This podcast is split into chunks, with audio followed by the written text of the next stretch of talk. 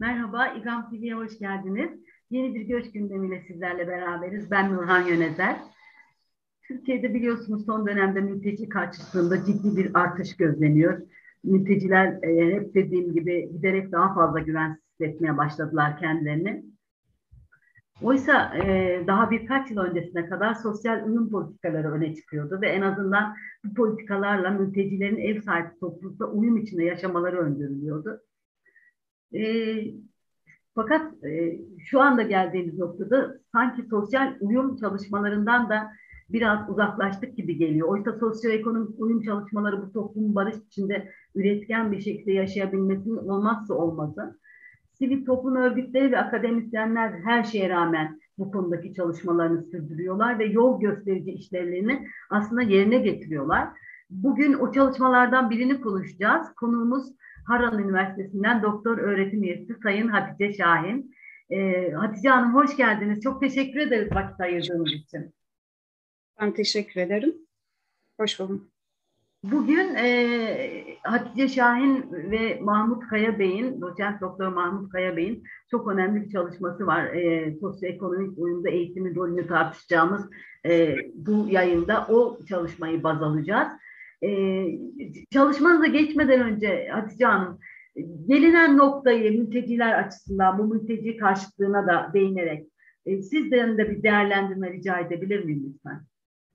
E, açıkçası ben kişisel gözlemlerimden yola çıkabilirim bu noktada. E, Şanlıurfa'da yaşıyorum ve e, 420 binin üzerinde bir e, Suriyeli nüfusla birlikte yaşıyoruz. Bu Şanlıurfa nüfusunun yaklaşık beşte biri yapıyor. Ve biz sokağa çıktığımız anda e, her an bir e, Suriyeli ile karşılaşıyoruz. Sınıflarımızda Suriyeli öğrencilerimiz var. Bir restorana gittiğimiz zaman yine bir Suriyeli ile karşılaşma şansımız var ve biz iletişim e, kurmak zorunda kalıyoruz bir şekilde. E, çatışma olasılığımız yerel bir halkın insanıyla çatışmak kadar e, sıradan ya da e, ilişki kurma biçimlerimiz de aynı şekilde. Ve bizim ilişkilerimiz yüz yüze olduğu için e, toplum içerisindeki uyumun daha e, gelişmiş olduğunu düşünüyorum ama bir üst noktaya çıktığımız zaman şunu söyleyebiliriz. Kitle iletişim araçlarında e, Suriyelilerle iç içe olmayan insanlar, onlarla insani ilişkiler kurmadığınız zaman, daha uzaktan tanıdığınız zaman uyumdan bahsetmek söz konusu değil. Çünkü kitle iletişim araçlarının dili, siyasetin dili oldukça ayrımcı e, ve dışlayıcı bir şekilde. Ama bizler e, beşte bir nüfusumuz e, Suriyelilerden oluşurken biz çatışma içerisinde değiliz. Oldukça yüksek bir uyum sergiliyoruz. İnsani ilişkiler kuruyoruz, birlikte oturup yemek yiyoruz, sohbet ediyoruz. Bu anlamda uyumu gerçekleştirdiğimizi düşünüyorum ama kitle iletişim araçlarının dili ve siyasetin dili e, bu kadar dışlayıcı olduğu sürece bu insanlarla insani iletişim kurmamış insanların üzerinde bir korku ya da ırkçılık e, oluştuğunu düşünüyorum açıkçası.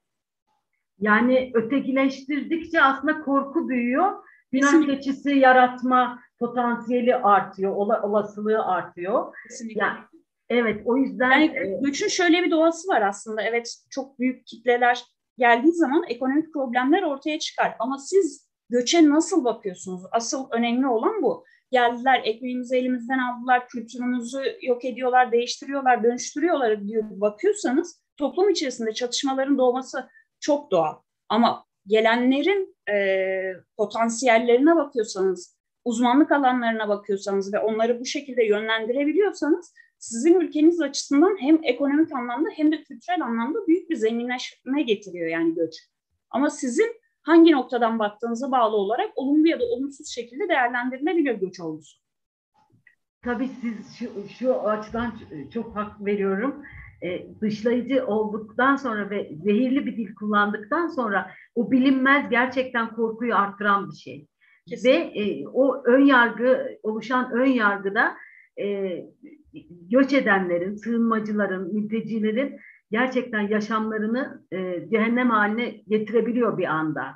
Ama e, tanımak ve ortaklaşa bir şey üretmek, bir evet. sofraya oturmak, diyalog kurmak bambaşka başka bir şey çıkıyor ortaya. Yani orada işte o, o sosyal ahenk dediğimiz şey orada çıkıyor değil mi? Evet kesinlikle. Yani bir e, göçmenin evine gittiğinizde ne kadar misafirperver olduğunu görüyorsunuz. E, sizinle hani aynı dili konuşamazsa bile o insani yakınlığı hissedebiliyorsunuz ama başka türlü olunca bir de bunun üzerine şunu da eklemek istiyorum. Ee, ben en son bu Ukrayna Savaşı ile ilgili bir e, görüntü izledim. Haberlerde sürekli dolaşıyor. Bir baba e, kızını işte otobüse bindirmiş, savaş çıkmış ve kızının ülkeden gitmesini istiyor. Kendisi de kalıp Ukrayna'da savaşacak. E, defalarca defalarca gösterdiler ama söz konusu olan Suriyeli olunca e, deniyor ki ülkelerinde savaşmadılar, bizim ülkemize geldiler. Ama istatistiklere baksak keşke bunun böyle olmadığını göreceğiz. Yani Türkiye'deki Suriyeli nüfusun 3.7 milyonun üzerinde bir Suriyeli nüfus var. Bunun yarısı zaten 0-18 yaş arası çocuklar. Yani yüzde 48 civarında. E buna e, yasal olarak tabii çocuk demiyoruz ama 19-24 yaş arası e, gençler var ki bence e, hala aileye bağlı ve bağımlı bir şekilde eğitimlerini sürdüren bir nüfus. Bunlar da çocuk olarak sayılabilir. Bu oran yüzde 60'ın üzerine çıkıyor. Kadınlar, e, yaşlılar eklendiği zaman bu oran zaten çok daha yüksek. Yani bu insanlardan zaten savaşmasını beklemiyoruz. Biz kendi ülkemiz içerisinde de beklemiyoruz. Gelenlerin kim olduğunu tanımıyoruz. Tanımaya başlasak aslında bu ön yargılarımızı yıkacağız ama mesele tanımamakta, uzak durmakta. Ama iç içe yaşadığımız zaman e, biz hem onları anlayabiliyoruz hem de hak verebiliyoruz. Şey geliyor aklıma siz, sizin bu değerlendirmenizi aldıktan sonra. De, mesela 2018 yılı uyum yılı ilan edilmişti. Ee, evet. gerçekten e, sosyal uyum için hatta sosyoekonomik uyum için bir sürü projelere imza atılmıştı ve sonuçları izlenmeye başlamıştı. Bu kadar ayrıştırıcı ve nefret dili, e, ayrıştırıcı bir dil ve nefret dili bugüne kadar edinilen kazanımları da geri götürür mü sizce? Ne dersiniz? Kesinlikle. E, yani yıllarca emekleyerek yürüdüğümüz yolu koşarak geri dönüyoruz bazen gerçekten bunu hissedebiliyoruz. Ee, özellikle bir e, öğrencimizin söylediği bir şeydi. E, kız kardeşleri ortaokuldalar e, ve bu geri dönme meselesi, bir milyon insanı geri göndereceğiz meselesi ortaya çıktıktan sonra ortaokuldaki çocuklar şeyi soruyorlar, ülkenize gidecek misiniz? Yani ortaokul çocuklarına soruyorlar. Onlar da bilmiyorlar tabii ne yapacaklarını da bilmiyorlar. Gitmeyeceğiz diyorlar. E siz ülkenizi sevmiyor musunuz deniyor. Yani şimdi öyle bir noktadayız ki herkes zannediyor Suriye'de bütün çatışmalar bitti ve güvenlikli bir ortam var. Halbuki böyle bir şey yok. Biz görmüyoruz diye oradaki çatışmalar son bulmuş değil ve şunu da kabul etmemiz lazım. Orada tamamen çatışmalar bitse ve herkes için güvenli bir hale gelse bile birçok insan Esad orada olduğu sürece güvende hissetmeyecek kendisini ve geri dönemeyecek. Yani biz bunlar hakkında e, uluslararası politika hakkında bir şey bilmeden, e, oradaki yaşanan durumlar hakkında bilgi sahibi olmadan, burada yaşayan insanları tanımadan yorum yapıyoruz aslında. Ve bunu küçük yaştaki çocuklarımıza da e, gösteriyoruz. Onlar da arkadaşlarıyla bu durumu yaşıyor. Yani bu noktada en büyük kazanımız eğitim kurumlarında kazanıyoruz biz aslında. Birebir iletişim kuran, arkadaş olan, birlikte vakit geçiren bu çocuklar bir anda birbirlerine e, farklı gözlerle bakmaya başlıyorlar. Bu noktada problemimiz o kadar kazancımızın bir anda yok olması demek. Bir de Suriyeliler açısından baktığımızda az 10 yıl, 11 yıl az bir zaman değil. Burada da doğan çocuklar var. Çok çocuk olup da burada eğitimine devam eden ya da çalışmaya geçen insanlar var. Ve burada iş kuran insanlar var. Bunların yani oradaki edinimlerini gayri safi milli hasılaya katkılarını bile yatsımak ne kadar e, doğru. Bunun tam tersi insan haklı ihlaline giriyor zaten. Şimdi buradan sizin çalışmanıza gelirsek gerçekten en en en önemli soru e, şey e, çözüm getirilecek sorun şey eğitim konusu. Sizin e, Mahmut Bey ile beraber yaptığınız çalışmayı e, soracağım önce. Nereden yola çıktınız? Yani hangi sahiple hareket ettiniz de bu çalışmaya imza atmak istediniz? Ee, en başta isterseniz ben bir e, eğitimin doğasından bahsedeyim. Yani insanlar e, pek çok canlı gibi e, aslında tek başına yaşayamayan bir varlık. Ama siz benden farklısınız, ben sizden farklıyım, hepimiz birbirimizden farklıyız. Sosyolojinin de en temel problemlerinden biri bu aslında. Birbirinden bu kadar farklı insanlar nasıl bir arada yaşıyorlar ve uyum içerisinde yaşıyorlar aslında. Biz bunu e, ortak olarak ürettiğimiz maddi ve manevi değerler, biz buna kültür adını veriyoruz.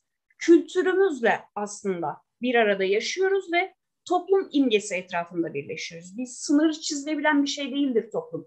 Bizim zihnimizde tasarladığımız bir şeydir. Sizinle benim ortaklık e, kurduğumuz zaman oluşturduğumuz bir şeydir.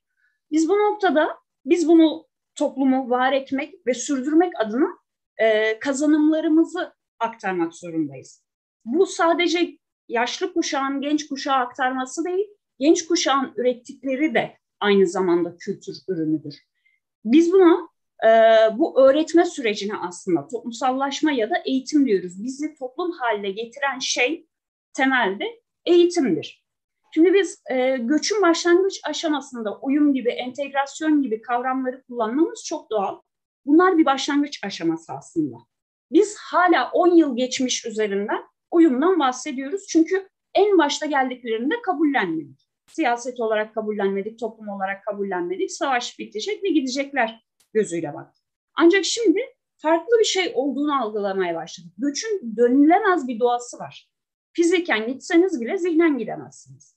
Bu noktada burada kalacak insanlar ya da gittiklerinde Türkiye ile kuracakları bağda biz bir uyum arıyoruz aslında. Bu hmm. göçün doğasında olan ve başlangıç aşamasında var olan bir şeydir. Biz bir 10 yıl sonra hala uyumdan bahsediyorsak eğer biz burada hala problem yaşıyoruz demektir bu sorunu çözememişiz demektir. Ve bizim bir toplum haline gelmemiz gerekiyor. Suriyeliler, Türkiye'liler, bütün ırklarla birlikte Türkiye içerisinde tek bir toplum haline gelmemiz gerekiyor. Ama bu demek değildir ki kendi kültürlerini bıraksınlar, bizim kültürümüzü alsınlar. Biz nasıl ki bireysel olarak birbirimizden farklı olduğumuz halde tek bir toplumun üyesi olabiliyorsak, o arkamızda getirdiğimiz kültürümüzle birlikte Türkiye'liler ve Suriyeliler ortak değer üretmek zorunda. Yeniden üretmek zorunda. Biz bunu nerede üreteceğiz? Eğitim kurumlarında. Başka bir yolu yok. Biz sokağa çıktığımız zaman görmezden gelebiliriz. Kabullenmeyebiliriz, onaylamayabiliriz. Ama karşılaşma alanlarımız var bizim.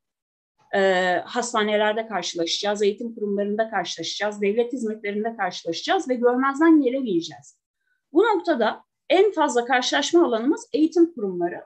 Biz Hı. eğer başlangıçta uyumu ve nihai hedef olarak da bir toplum üyesi olmayı hedefliyorsak bunu eğitim kurumlarından başlatmak zorundayız. Ve aynı zamanda e, üniversite öğrencileri özellikle bütün dünyada hemen hemen e, bütün toplumlarda vasıflı göçmen olarak kabul edilirler. Ve her iki toplum arasında kültürel bir köprü oluştururlar. Bu noktada üniversite öğrencilerinin 10 yıl sonrasında hangi noktaya geldiğini anlamaya çalıştık aslında biz. Uyumun ne noktasındayız? Asıl e, köprüyü kuracak olanlar, toplumu meydana getirecek olan insanların bu topluma ne kadar bağlı olduğunu anlamaya çalıştık. O yüzden e, bu çalışmayı yaptık. Vasıflı göçmeni biraz daha açabilir misiniz lütfen? E, bu toplumun e, tabii her ülke kendine göre yasalar vesaireyle e, belirleyebiliyor ama literatürdeki şeyle e, eğitimli olan, dil bilen ve ülkeye katkı sağlayabilecek olan, belli bir mesleğe olan, sizin ülkenizde ihtiyaç duyduğunuz e, uzmanlık alanında yetişmiş olan e, ya da kendi yetiştireceğiniz, e, kendi ihtiyaçlarınıza göre uzmanlık alanı belirleyeceğiniz göçmenlerden bahsediyoruz. Eğitimli e, kesimden daha çok. Şimdi siz çalışmaya ilk başladığınız zaman hangi yöntemle kurgulayarak başladınız? Ee, biz aslında karma bir yöntem tercih ettik. Nitel ve nicel çalışmanın birlikte e, yürütüldüğü bir çalışma. E, tabii daha çok nicel ağırlıklı bir çalışma e, bu. E, ancak daha sonrasında 12 öğrenciyle odak grup görüşmesi yaparak e, bu bulgularımızı, nicel çalışmayla elde ettiğimiz bu bulguları derinleştirmeye çalıştık. Ee, bir anket söz konusuydu zannediyorum evet. öncelikle değil mi? E, evet. Kaç kişi üzerinde anket yapıldı? 326 kişi. Ee, ön lisans ve lisans öğrencileri e, tam sayıya bakmam gerekiyor. 1900'ün üzerinde bir e, sayı vardı. 1922 ön lisans ve lisans öğrencisi üzerinden %5 hata payıyla 326 öğrenci üzerinde yaptık. Ee, en belirgin sorularınız neydi? Yani e, sonuca ulaşmak için e, o yöntemi baz alarak en önemli aracınız e, hangi sorulardı? Aslında e, diğer çalışmalarda, literatürde en önemli e, uyumla ilgili sorunlar dil problemleri üzerine ve ayrımcılık e, üzerineydi. Kendine ait hissetme ve güvende hissetme ile ilgili e, sorulardı. Bunun üzerine kurgulanmış e, bir çalışma. Ama e, hem Şanlıurfa'da hem Harran Üniversitesi'nde hem de e, öğretim üyeleri ya da idari personel öğrencilerle ilişkileri de dahil pek çok soruya e, yanıt aradık burada. Ee, Hatice Hanım şimdi önce bir şey sormak istiyorum. Sizin zaten e, bir takım nicel görüşleriniz vardı, gözlemleriniz vardı. Hem Urfa gibi bir yerde yaşıyorsunuz, hem öğretim üyeliği yapıyorsunuz. E, çok şaşırtıcı sonuçlar çıktı mı? Yani sizin e, sizin için sürpriz olan çıktılar var mıydı? Ee, Daha sonra da çıktıların hepsine geleceğiz bir nasıl bir değerlendirme e, çok şaşırtıcı değil de gözlemlerimizde az çok bildiğimiz şeyler ama e, öğretim üyelerinin e, ayrımcı, ırkçı tutumlarına işte yüzde otuzun üzerinde bir e, şey vardı, maruz kalma durumu. Bu bizim için çok şaşırtıcı bir durumdu. E, hani diğer halkın arasında beklediğimiz şeyler vardı ama öğretim üyelerinden e, beklediğimiz bir sonuç değildi. Bir de e, kız öğrenciler ve erkek öğrenciler arasında ayrımcılığı algılama süreçleri e, arasında ciddi farklılıklar olduğu e, şeyler vardı yani ayrımcılık, ırkçılık konusunda algılama noktasında. Nasıl yani cinsiyete göre nasıl farklılık gösteriyor? Ee, kız öğrenciler daha az ayrımcılığa uğradıklarını düşünüyorlar bazı noktalarda. Erkek öğrenciler e, daha fazla uğradıklarını düşünüyorlar. E, işte Şanlıurfa'da yaşarken e, hissettikleri durumlar ya da öğretim üyeleriyle diğer öğrencilerle e, şeyleri daha farklı. Algıları daha farklı. Acaba... Ya da bir, biraz şeyden de düşünebilir yani kız öğrenciler daha fazla e, evin içerisindeler. Şimdi onu e, söyleyecektim. Yani toplum... kültürel olarak daha geri plandalar ve eve evet. kapalılar. Öbürleri daha açık alanlarda, kamu alanlarında evet. e, katılım onun etkisi olabilir diye düşünüyorum ben. Yani büyük ihtimalle biz de e, aynı şeyi düşündük. E, ama tabii nicel bir çalışma olduğu için bunun doğrulanması başka bir çalışmayı e, gerektiriyor aslında. E, evet, şimdi genel olarak sonuçlardan e, gidelim e, mümkünse. E, yani e, hangi sonuçlar sosyolojik olarak öne çıktı? Onları alalım. Ama şeyi önce sorayım, özür dilerim. Bana çok ilginç geldi. Yani öğretim görevlileri tarafından ayrımcılığa uğramaları konusunda siz ne düşünüyorsunuz? Öncelikle onu sorayım. Ee, yani bu hangi şeylerde tekrar bakmak gerekiyor, hangi fakültelerde olduğuna tekrar bakmak gerekiyor ama e, sosyal bilimler alanında da e, var, diğer fakültelerde de var ama bunun sonuçlarına tekrar bakmak gerekiyor. E, bizim için de şaşırtıcı olan bir durumdu. E, odak grup görüşmelerinde özellikle dille ilgili sorduğumuz sorularda e, bir öğrencimiz şunu söylemişti mesela. E, bir öğretim üyesi diyor ki siz niye e, çalışıyorsunuz. Zaten memnun olamayacaksınız ki diyor. Öğrenci bunu o kadar e, yanlış anlamış aslında. Belki hoca başka türlü anlatmaya çalıştı bilmiyorum ama e, şu var. Evet Türkiye Cumhuriyeti vatandaşı olmayan birinin memur olması söz konusu değil. Ama bunu bu şekilde mi aktarmak gerekiyor? Ya da e, hoca gerçekten bunu ayrımcı bir şekilde mi söyledi? E, dil çok önemli. Yani iletişim evet, dili çok önemli belki hani çok iyi niyetle bir şey söylemeye çalıştı hoca ama bunu aktarma biçimi o kadar yanlış ki. Öğrenci e, aylarca bunun üzerine düşünüyor. Yani okulu bırakma seviyesine geliyor. Sonrasında arkadaşlarıyla falan konuştuktan sonra e, kendisini toparlıyor ve eğitim hayatına devam ediyor. Söylediği şey bu öğrencinin. Yani okulu bırakmak istedim. Yani aldığım diploma eğer bana iş bulma konusunda yardımcı olmayacaksa ben niye okuyorum ki zaten e, düşüncesine giriyor. Ama orada dil konusunda çok ciddi problemlerimiz var. Tabii onun dışında ırkçılık e, tabii ki hocalar arasında da yaygın. Öğrencilerin birbirleriyle ilişkileri açısından hangi bulgular çıktılar ee, var? Çok çarpıcı olan şu var, e, Türkiye'li arkadaşınız var mı sorusu e, vardı. Yüzde sekseni evet benim bir Türkiye'li arkadaşım var diyor. E, günlük olarak, haftalık olarak vakitler geçiriyorlar ama e, hani arkadaşlık ilişkisi içerisinde yemeğe gidersiniz, sinemaya gidersiniz, okulda ders çalışırsınız, ne gibi etkinlikler yapıyorsunuz diye sorduğumuz zaman derslerle ilgili, projelerle ilgili ya da sınavlarla ilgili e, görüşmeler yapıyorlar aslında. Çok fazla e, sosyal hayatın içerisinde, şehir merkezinde e, görüşmüyorlar. Yani Harran Üniversitesi Osman Bey kampüsü özellikle 20 kilometre şehir merkezine ve öğrenciler okul içerisinde sosyalleşiyorlar. Ee, dışarıya çıktıklarında, şehir merkezine gittiklerinde bir AVM'de oturacaksa ya da başka bir yerde oturacaksa e, Suriyeli arkadaşlarıyla oturmayı tercih ettiğini gördük. Onlarla sosyalleşmeyi tercih ettiğini gördük. Yani orada e, biraz e, uzaklaşma başlıyor. Yani aslında e, şimdi şey daha beklenmez mi? Madem ödev ve projede daha çok e, zaman harcıyorsunuz birbirinizle. Peki bunun uzantısı şehirdeki bir kafede oturmak, bir sinemaya gitmekte bunun uzantısı olması gerekmiyor mu? Sizce neden böyle oluyor? Odak grup görüşmesinde sorduk biz ee, ama çok yavaş ilerliyor. O korku üzerine kurulmuş bir şey var, birbirlerini anlamama üzerine. Özellikle şöyle bir yanlış anlaşılma var Türkiye'de. Suriyeli öğrenciler, yabancı öğrenciler sınavsız bir şekilde üniversiteye geliyor diyor.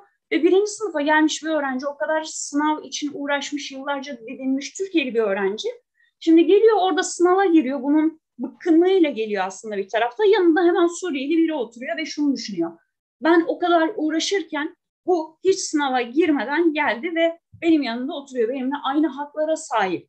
Bunu çok defa duyduk öğrenciler arasında ama bunu konuşmaları gerekiyor, e, tartışmaları gerekiyor. Bu, biliyoruz ki 1981'den beri YÖK bu sınavı uyguluyor. Bütün yabancı uyruklu öğrenciler evet, evet. göz adı verilen sınava evet, giriyor. Evet. Ama çocuk gelene kadar, buraya gelene kadar hep bu yanlış bilgiyle gelmiş. Üniversiteye geldikten sonra bu arkadaşlarıyla birlikte önce ön yargılarını kırması gerekiyor. Ve bu ön yargıları kırmak o kadar zor ki birkaç yılı alıyor. Yani şimdi görseniz birinci, ikinci sınıfta öğrenciler o kadar uzak ki birbirlerinden. Suriyeli ve Türkiye'li öğrenciler. Ama üçüncü, dördüncü sınıfa gelince? Aynen öyle. Birbirlerini tanıyorlar çünkü. Tanımaya başlıyorlar. Bir süre sonra arkadaşlık kurmaya başlıyorlar. Biz kendi bölümümüzde de bunu görebiliyoruz. Birinci, ikinci sınıfta daha uzaklar. Üç ve dörde geldiklerinde, dördüncü sınıfta mezuniyet törenlerinde görmeniz lazım birbirlerine sarılarak. Orada işte Suriyeli ve Türkiye'li ayrımı kalmıyor. Zihinlerinde öyle bir şey kalmıyor artık. O kalmadığı zaman aslında bir toplum haline dönebiliyoruz. O ön yargıları kırmak çok zor. O yüzden arkadaşlık ilişkileri e, sadece dersler üzerinden yürüyor çoğunlukla. Yani birebir aynı sıralarda oturup neredeyse her gün haftanın e, beş günü e, beraber olanlar bile belli bir e, aşamayı geçtikten sonra birbirleriyle evet. kaynaşabiliyor ve belli bir uyumu yakalayabiliyorlar ki bunu bir de mahallelerde eğitim kurumları dışındakileri düşünün çok daha zor. Orada e, herhalde gerçekten çok kafa yorulması gereken bir alan. Yani eğitim Or, orada, oradaki aslında ilişkileri de mahalleler arasındaki ilişkileri de üniversite öğrencilerinin kurduğunu söyleyebiliriz. Öyle mi? Yani başka bir çalışma e, içerisinde bunu gördük biz e, işte geliyorlar çok daha rahat Türkçe öğreniyorlar aslında bunlar. Tömer'de ya da e, liselerde de eğitim alıyorlar. Türkçeyi biliyorlar. E, iki komşu arasında çevirmenlik yapıyorlar. İşte bir yerde e, alışveriş yapılacaksa e, oradaki e, Arap nüfusa yardımcı oluyorlar. Onlara tercümanlık yapıyorlar. O iki toplum arasındaki ilişkiyi de kuruyorlar. Yani bu anlamda köprü onlar. Zaten hani baştan beri 10 yıldan beri söylüyoruz ya, en önemli e, sorun dil sorunu diye. Çünkü evet. yani dil, dil konusunu da bir hızlı bir şekilde çözülmeden zaten o uzaklık, o mesafe korunuyor galiba ama e, her zaman da üniversite öğrencileri yok her ortamda ve her mahallede. Tabii burada e, böyle bir e, böyle bir konjonktürde de e, o mahalleler, o yerelleşme içindeki topluluklar e, çok daha e, farklı yaşıyorlar. Artık daha içlerine kapanık yaşıyorlar. Hele bu nefret dili ve ayrımcı dil geliştikten ve mülteci karşılığı giderek çoğaldıktan sonra e, sizin de gözlemleriniz var mı? İnsanlar daha mahallelerine sığınıyorlar ve kamu alanına çok fazla yetişkinler olarak çıkmamaya çalışıyorlar diye düşünüyorum. Yani bunu gözlem olarak değil de bazı öğrencilerimizden duyduğum şey özellikle Twitter'daki e, yorumlar üzerinden. E, tabii bunu anlatan öğrencilerimiz karşı çıkıyor. Yani toplumun içerisine girip kendimizi anlatmamız gerekiyor diyor. E, ama bir taraftan da kendi toplumunu eleştiriyor. Yani geldin dili öğrenmedin işte e, toplumun içerisine çıkmıyorsun, kendini tanıtmıyorsun, kendi kültürünü tanıtmıyorsun. E, sadece sosyal medyadan e, buradaki insanları tanımaya çalışıyorsun. Bu da oradaki insanlar için korku üreten bir şeye dönüştü diye öğrencilerimiz arasında bir gözlem söz konusu. Ama herkes için bunu söylemek mümkün değil. Şehir merkezlerinde yaşayanlar için özellikle. E, çünkü yerel toplumla iç içeler e, ve artık belli bir şekilde iletişim dili de geliştirmiş durumdalar. Ama dediğiniz gibi dil bilmeyen insanlar için korku e, büyüyor diye düşünüyorum ben de.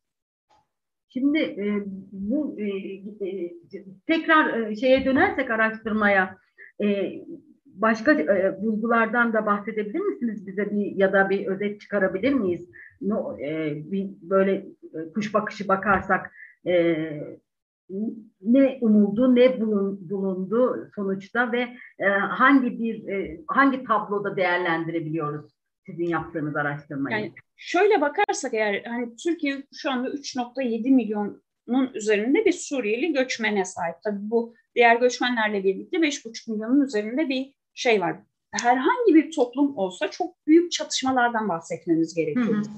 Ancak hı. Türkiye'de bu kadar e, büyük çapta e, bir sorundan bahsetmiyoruz. Bunun en temel nedeni bizim tarihi bağlarımız var e, Suriye ile. İşte akrabalık bağlarımız var ki öğrencilerimizin yüzde 24'ünden fazlası burada akrabası olduğunu söylüyor. Türkiye'li bir akrabası olduğu için hmm. Türkiye'ye geldiğini söylüyor. Bu bizi birleştirici bir şey. Ee, hani onun dışında e, biz bugüne kadar hep benzerliklerimizi vurguladık. Bu benzerliklerimizi vurguladığımız için belli bir noktaya geldik ama şu anda farklılıklarımızı vurgulamaya başladık. Yani farklılıklarımızı vurgulamak istesek her bir insan arasında farklılık söz konusu. Bir arada zaten yaşamamız mümkün değil. Ee, ancak şeye baktığımızda uyumu engelleyen en önemli problemler arasında e, Suriyeli öğrencilerin gelir düzeyi. Çok ciddi seviyede e, düşük gelire sahipler. E, biz 2020 yılında yaptığımız araştırmayı 2900 lira civarındaydı sanıyorum asgari ücret. E, yani yüzde doksanın üzerinde öğrencilerimizin, anket yaptığımız öğrencilerin yüzde yüzde doksanın üzerinde 2000 liranın altında gelire sahipler. Ee, çok ciddi oranda yüzde ellinin üzerinde, yüzde elli beş civarında öğrenci beş kişi ve üzerinde e, bir aile ortamında yaşıyorlar. Şimdi eğitim kurumlarında başarıyı getiren en önemli unsurlardan biri literatürde gösterildiği şekliyle e, söylüyorum. Çocuğun kendine ait bir odası olması gerekiyor. Evet. Çalışma ortamının olması gerekiyor ve kendini derslere vermesi gerekiyor. Ama yüzde altmışı kendine ait bir odası olmadığını söylüyor. E, ders çalışabileceği bir ortamı yok. E, ve sadece yüzde yirmisi herhangi bir burs alıyor. İşte YTB, DAFİ, Spark gibi bursları alıyor. Yüzde sekseni herhangi bir burs almıyor. Başvuru da yapamıyor. KYK'ya da e, başvuru yapamıyor. İşte KYK'nın kendince aldığı önlemleri var. İşte yurt sayısının yetersiz olması, e, bursu verirse KYK yurtlarından da faydalandırması gerekir gibi. Ama e, bir şekilde bu insanları eğitime ve toplumun içerisine entegre etmeye çalışıyorsak eğer biz diğer ihtiyaçlarını da karşılamamız gerekiyor. Eğitim materyalleri konusundaki yaşadıkları eksiklikler çok ciddi problem. Yani bu çocuklar sadece eğitim kurumuna gelip ders almayacaklar. Orada sosyalleşmesi de gerekiyor. Orada vakit geçirmesi gerekiyor. Bunun için ekonomik olarak e, zorluklarının düşünmemesi gereken bir ortam. Yani siz burada alacağınız bir kitabı düşünüyorsanız eğer oradaki eğitimden çok bir beklenti içerisine girmemeniz gerekiyor. Ee, onun dışında son, sonuçta bu insanlar savaştan kaçtılar. Önemli bir e, sayıda insan. ve kendini güvende hissetmek istiyor. O korkuları artık bırakmak ve e, yaşadığı ortamda kendini oraya ait hissetmek istiyor. E, görüştüğümüz öğrencilerin yüzde 50'den fazlası bize Şanlıurfa'da kendini güvende hissettiğini ve buraya ait hissettiğini söylüyorlar. Bu çok çok önemli bir e, oran. Yarısından fazlası artık kendisini buraya ait hissetmeye başlamış durumda. E, bir de şu açıdan da bakmak lazım. Az önce de söylediniz. Bu çocukların çoğu burada doğdular. Ya da üniversite öğrencisi olanların pek çoğu 13-14 yaşında geldiler.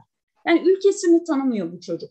Oradayken daha çocuk, ortaokul öğrencisi buraya geldi ve hayatı burada öğrenmeye başladı. Öğrencilerden biz şunu duymaya başladık. Yani Suriye'de benim bir şeyim yok. Orayı tanımıyorum, orayı hatırlamıyorum. Oranın nasıl bir yer olduğunu bilmiyorum. Benim vatanım artık burası oldu. Ben burada yaşayacağım. Ben burada çalışmak istiyorum. Gibi şeyleri duymaya başladık çünkü burada sosyalleşmeye başladı ve hayatı burada öğrendi. Yani bizim nerede doğduğumuzun bir önemi yok. Ben e, Kütahya'da doğdum. E, yıllardır Urfa'da yaşıyorum. Ben de bir göçmenim. Artık modern hayatın içerisinde hepimiz göçmeniz ve sadece nerede doğduğumuzun değil, kendimizi nereye ait hissettiğimizin önemli olduğu bir çağdayız aslında. Hepimizin göçmen olduğu bir dönem. Ee, ve yüzde ellisinden fazlası Şanlıurfa'da yaşıyor olmaktan dolayı mutlu hissediyor kendisini. Onun dışında az önce de bahsetmiştim. Ee, öğretim elemanlarının yüzde otuz ikisi, e, Türk öğrencilerin yüzde otuz beşi e, bu anlamda ayrımcı ve ırkçı davranışlar sergiliyorlar. İdari personelde bu oran yüzde yirmi beşe düşüyor ama Tabii bunu da düşünmek lazım. Öğrencilerin e, iletişim e, kurduğu insanlar, daha yakın olduğu insanlar öğrenciler ve e, öğretim elemanları. Bu yüzden ayrımcılık hissetme e, durumu söz konusu olabiliyor. İdari personelde bu durum e, daha az görülüyor. E, ve özellikle Harun Üniversitesi olduğu için e, işte Şanlıurfa'yı tercih edenler e, kimler diye sorduğumuz zaman yüzde 26 gibi bir e, oran hatırlıyorum. E, sadece Harun Üniversitesi'ne gelmek için burayı tercih ettiklerini söylüyorlar ve burada Harun Üniversitesi'nde okumaktan dolayı da e, ciddi şekilde memnuniyet gösteriyorlar. Hatice bunlar çok umut verici gelişmeler aslında. Yani e, burada diyoruz ya hani sosyal bilimde eğitimin rolü diye. Evet. Eğitimin rolü aslında ortaya çıkıyor öyle değil mi? Çünkü e, dil biliyor, sınava giriyor, eşitleniyor, e, çevresini tanıyor, kendisini tanıtmasını biliyor. Evet. Sosyal bir hayat içinde var oluyor. En azından ödev yaparken, proje yaparken bir ortaklık var. Bir ortak dil kullanma var, bir yardımlaşma var. Bunlar çok önemli şeyler ve e, o iletişimle beraber ilişki de gelişiyor. İlişki geliştikçe barış içinde yaşama e, olasılığı yükseliyor diye düşünüyorum. E, umarız e, süremizin de sonuna geldik. E, aktarmak istediğiniz, e, son olarak söylemek istediğiniz e, ben geri dönüş, geri dönüş meselesiyle ilgili söyleyeceğim. Evet belki pek çoğu e, Suriye'de savaş bittikten ve güvenlikli bir ortam oluştuktan sonra özellikle belli yaşın üzerindekiler gitmeyi tercih edecekler ama gittiklerinde bile artık iki ülke arasında ciddi bir bağ oluşmuş olacak. Yani bunu gözden kaçırmamamız lazım. Öğrencilerimize e, geri dönmeyi düşünüp düşünmediklerini sorduğumuz zaman öğrencilerde şunu görüyoruz. Suriye'nin yapılanması için yeniden savaş bittikten sonra demokratik bir ülke olması için, barış içerisinde bir ülke olması için ben oraya çalışmaya gideceğim diyorlar. Ee, bir kısım öğrenci e, ben artık hayatımı burada kurdum, ben kendimi buralı hissediyorum, e, belki ailem dönerse e, diyor. Yani dönüş olsa da olmasa da artık biz bu insanlarla e, barış içerisinde yaşamanın yollarını bulmak zorundayız. Çünkü çocuklar birlikte yaşıyor, gençler birlikte yaşıyor ve onlar yeni bir kültür üretiyorlar. Sadece siyaset ya da üst dil olarak kitle iletişim araçlarındaki o dili artık bırakmamız gerekiyor. Bu çocuklar birlikte sosyalleşiyorlar, birlikte öğreniyorlar. Evet, bu dil gerçekten zehirli ve tehlikeli bir dil. Ee, hiç gerek yok ama e, insanda biraz da korku uyandıran bir dil. Çünkü e, bir gün gelir sosyolojik çatışmalara da neden olabilir. Bazı örneklerini de geçmişte gördük tabii. Bu çok e, yani bunun boyutunun daha fazla yükselmeden gerçekten çok daha barışçıl bir, eşitlikçi bir dil kullanılması gerekiyor ve e, hak odaklı bir dil kullanılması gerekiyor en azından. Yani insan haklarına e, uyan bir dil kullanılması gerekiyor. Bu medya için de öyle, e, karar alıcılar için de öyle, muhalefet için de öyle. Biz süremizin sonuna geldik. Çok ama çok teşekkür ederiz. Çok değerliydi söyledikleriniz, anlattıklarınız. E, çok teşekkür ediyoruz. Ben teşekkür ederim. Çok güzel e, bir yayın oldu benim için de. Teşekkür Sağ olun, sağ olun. Sevgili İGAM izleyicileri, bizden bu kadar bugünlük. Gelecek hafta pazartesi saat 14'te tekrar sizlerle birlikte olacağız. O zamana kadar kendinize iyi bakın. Bizi podcast'ten de izleyebilirsiniz.